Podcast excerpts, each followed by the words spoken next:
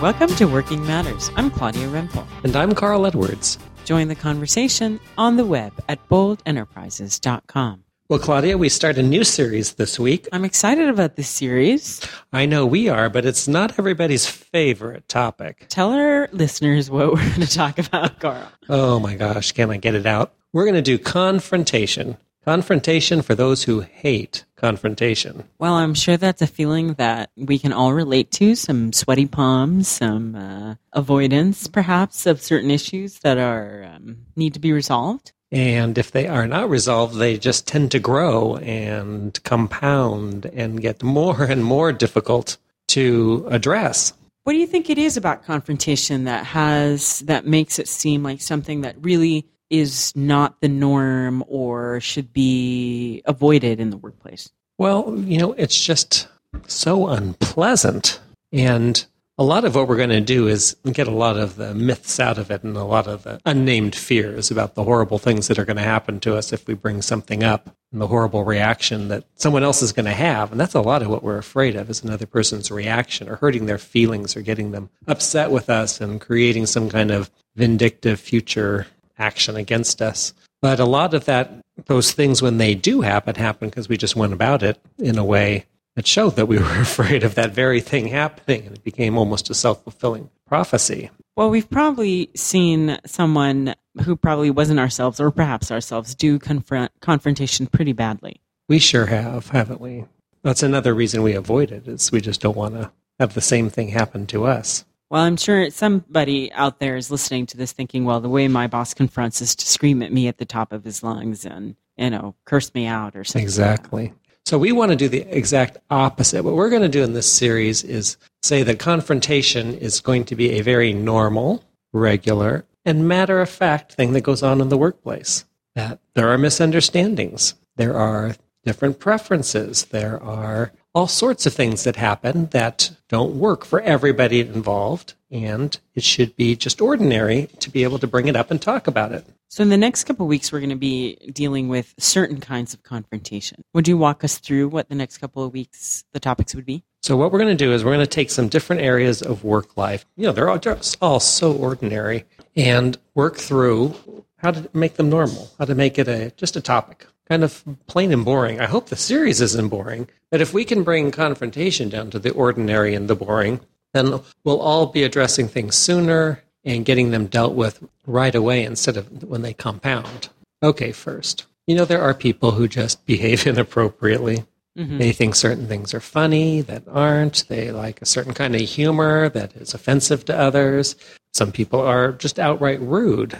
Anywhere on the scale from the more innocent to the more you know vulgar we don't always treat each other very well. And that's something that needs to be confronted. It's something that needs to be dealt with or gets out of hand. So we're going to go there next week. Then we're going to talk about unacceptable work. How do you talk to someone when their work is unacceptable either in its quality or its timeliness or its accuracy they're using have poor judgment? You know it's just something you got to be able to talk about. Then the third we're going to look at the quantity of work. So you're working on a team and someone's not pulling their weight. How do you talk about that? How do you bring it up? Fourth, we're going to look at clearing up misunderstandings. So when you think you gave an ordinary instruction or made a straightforward request and it was received in a hugely negative manner, you know, something went wrong in that communication. There may be no villain at all, but it needs to be cleared up. And what we want to do in all of these is we want to keep the subject the subject.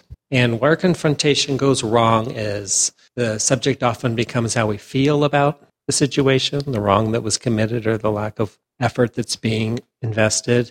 And that becomes the subject, you know, and then the re- reaction to that is out of proportion. And so that becomes the subject. You're not too far into a good argument before subject's no longer the subject. And these subjects are all valid and ordinary, normal things that happen at work. And so, what we want to do is we want to normalize the ability to bring it up right. and talk about it. Well, and we want people to feel just uh, comfortable confronting because confronting is better, but should happen earlier rather than later. Should happen earlier rather than later because things will compound. And silence is a form of consent.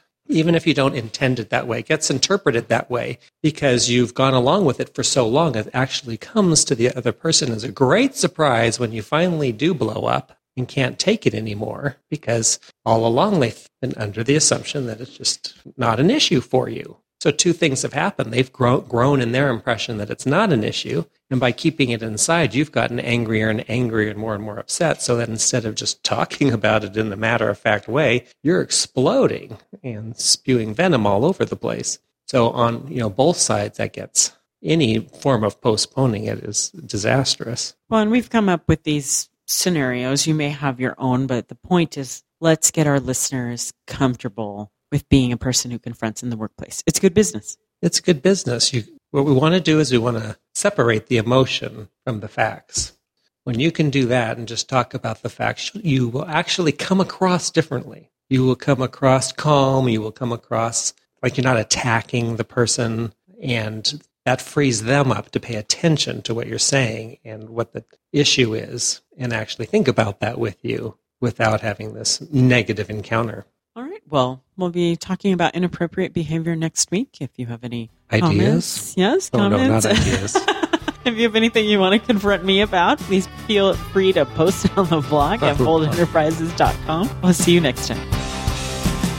This podcast is a Bold Enterprises production.